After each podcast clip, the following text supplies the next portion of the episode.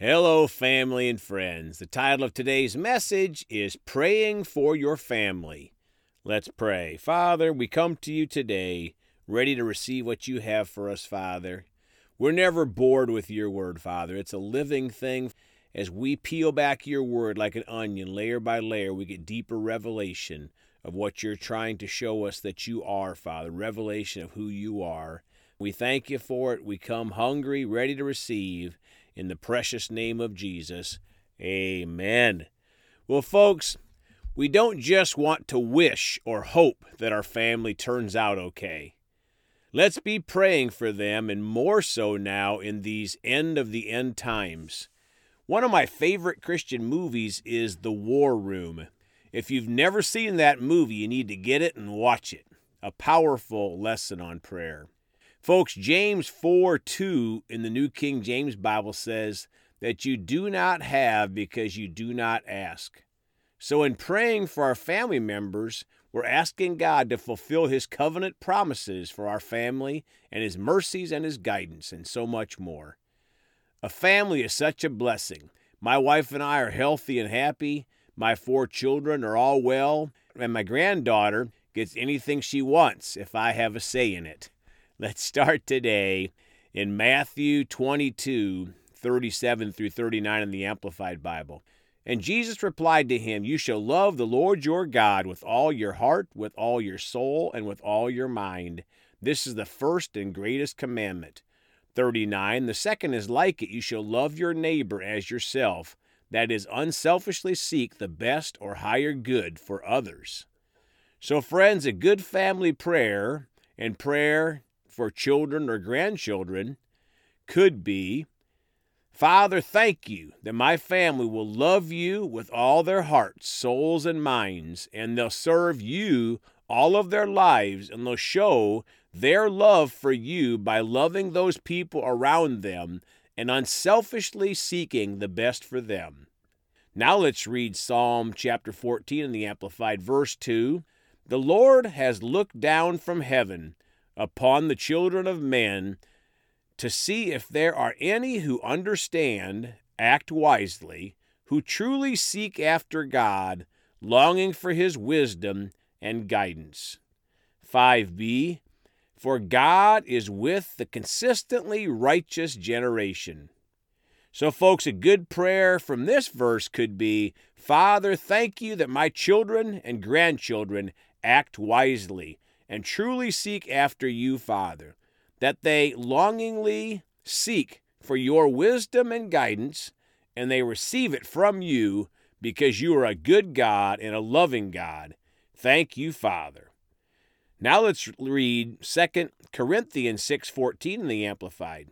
Do not be unequally bound together with unbelievers. Do not make mismatched alliances with them, inconsistent with your faith. For what partnership can righteousness have with lawlessness? Or what fellowship can light have with darkness? So, friends, a good prayer from this verse could be Father, thank you that my children and grandchildren will choose close friends that are on fire for Jesus, and that especially includes a spouse that loves Jesus. Thank you, Father, that my children and grandchildren will not be unequally bound together with unbelievers. Let's read Philippians 4 8 in the New King James Bible. Meditate on these things. Finally, brethren, whatever things are true, whatever things are noble, whatever things are just, whatever things are pure, whatever things are lovely, whatever things are of good report, if there is any virtue, and if there is anything praiseworthy, meditate on these things. So, folks, a good family prayer could be Father, thank you that my family meditates on godly things, true, noble, and just things, pure and lovely things, virtuous and praiseworthy things. Thank you, Father, that all of my family will glorify you in our thoughts, words, and actions. In Jesus' name. Now let's read 1 John 1 9 in the Amplified Bible. If we freely admit that we have sinned and confess our sins, he is faithful and just, true to his own nature and promises, and will forgive our sins and cleanse us continually from all unrighteousness. our wrongdoing, everything not in conformity with His will and purpose. So, friends, a helpful family prayer here could be Heavenly Father, I thank you that my entire family will be quick to repent when they miss you in any way.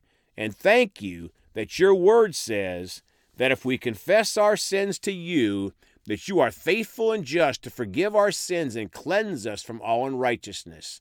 Thank you also, Father, that my family chooses to live a clean life and that they won't get involved in a church that promotes or condones sin, that they'll get around hungry, on fire Christians. Let's read 2 Peter 3 9 in the Amplified. The Lord does not delay as though he were unable to act, and is not slow about his promise, as some count slowness, but is extraordinarily patient toward you, not wishing for any to perish, but for all to come to repentance. So, folks, a positive family prayer here might be Heavenly Father, I thank you for being extraordinarily patient towards my family and that you won't give up on a single member of my family to come to repentance.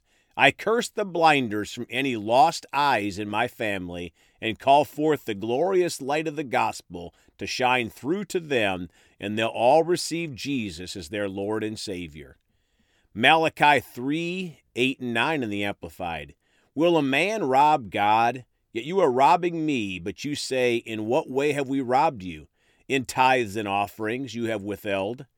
9. You are cursed with a curse, for you are robbing me, this whole nation. So, friends, a very important family prayer here could be Heavenly Father, I thank you that none of my family will rob from God. They will all be tithers and givers. Therefore, none of them will be cursed for robbing from God. If at any time any of them fall short in this area, I thank you that they'll repent and get back into your will on tithes and offerings and be a blessing to the church. In Jesus' name. And finally, today, Matthew 28 18 through 20 in the Amplified, the Great Commission. 18 Jesus came up and said to them, All authority, all power of absolute rule in heaven and on earth has been given to me. 19 Go therefore and make disciples of all the nations. Help the people to learn of me, believe in me, and obey my words, baptizing them in the name of the Father and of the Son and of the Holy Spirit. 20 Teaching them to observe everything that I have commanded you, and lo, I am with you always, remaining with you perpetually, regardless of circumstance, and on every occasion, even to the end of the age. So, folks, a fitting family prayer here might be Heavenly Father, I thank you that all of my family will be a major part of the Great Commission. They'll be on fire to reach a lost and dying world with the good news of Jesus. I thank you that my family will boldly confess Jesus as their Lord and Savior to the world wherever they go. In Jesus' name, amen.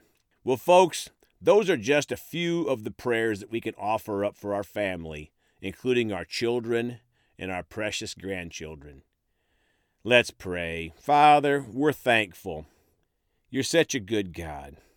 You said that we have not because we ask not, Father, or we ask amiss. So, Father, we choose to pray in line, to ask in line with your word, because we know that you'll answer our prayers. So, Father, we thank you for it. We love you. We choose to live a life that glorifies you. In the precious name of Jesus, amen.